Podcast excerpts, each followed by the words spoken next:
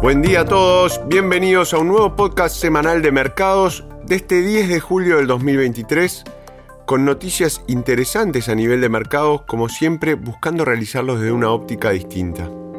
En nuestro podcast de hoy abordaremos la temática de percepción versus realidad y la analogía que podemos ver a nivel de medios, pero también cómo impacta en algunos casos a la hora de seleccionar compañías en que invertir. Santiago Queirolo de Dominion los acompaña hoy día y este informe fue preparado por nuestro equipo de Pacific Asset Management en Londres. Como inversores que actúan día a día, mes a mes, año a año, es fácil perderse en los datos, el flujo de noticias y las emociones que conlleva la toma de decisiones sobre dónde asignar el capital. Creemos que para invertir con éxito a largo plazo es importante plantearse preguntas importantes que nos sirvan de base y nos ayuden a orientar el proceso de toma de decisiones de inversión. En nuestra opinión, la pregunta fundamental para todos los inversores es bastante sencilla. ¿Qué estamos intentando hacer realmente? Creemos que la respuesta a esta pregunta se encuentra entre la percepción y la realidad. Las percepciones de cómo funciona el mundo, de cómo está ordenado, puede a veces divergir mucho de la realidad. Puede haber una creencia muy extendida que cuando se examina mediante la recopilación y el análisis de datos sólidos resulta ser incorrecta. Es en esa brecha entre percepciones y realidades donde residen las oportunidades y los riesgos para los inversores. A veces, esa brecha en las percepciones puede tener implicaciones importantes, Gobiernos, mercados financieros, poblaciones enteras de personas pueden responder a sus percepciones distorsionadas de la realidad que luego tienen importantes implicaciones en el mundo real. Un excelente ejemplo de ello es la percepción que el público y los medios de comunicación tienen del terrorismo. Si observamos los datos de la cobertura mediática de las principales fuentes, como el New York Times y The Guardian, y luego tomamos todos los artículos de noticias publicados que cubren noticias relacionadas con la mortalidad humana y los dividimos por temas, encontramos que más de un tercio de los artículos publicados se centran en el tema del terrorismo. Más del 23% se centran en el homicidio. Esto significa que más de la mitad de los artículos publicados en los principales medios de comunicación se enfocan únicamente en el terrorismo y el homicidio como temas.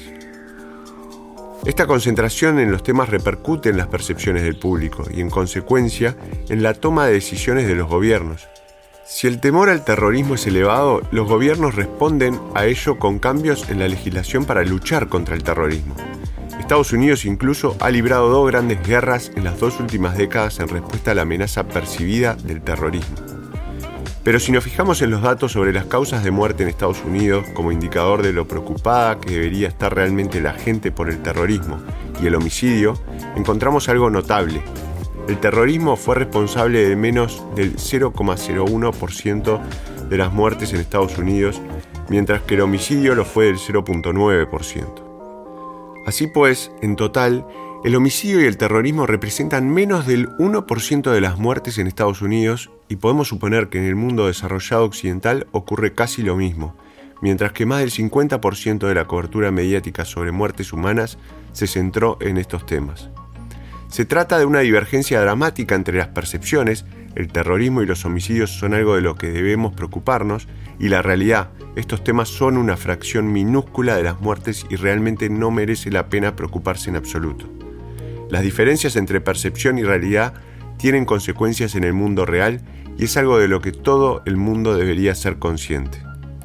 Estos desfases entre realidad y percepción también puede darse en los mercados financieros, y el resultado es que los precios de los activos pueden reflejar a veces las percepciones distorsionadas en lugar de la realidad.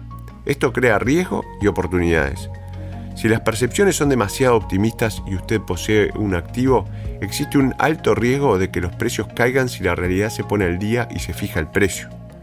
Por otro lado, si las percepciones son demasiado negativas, la compra de un activo puede ser una buena idea de inversión, ya que cuando la realidad se ponga al día con el precio del activo, el precio debería subir. A veces puede hasta subir mucho. Vemos esta brecha entre percepción y realidad en muchos de los sectores en los que centramos nuestra investigación. En las últimas semanas hemos hablado precisamente de esta brecha como posible fuente de oportunidades en el debate en torno a la inteligencia artificial.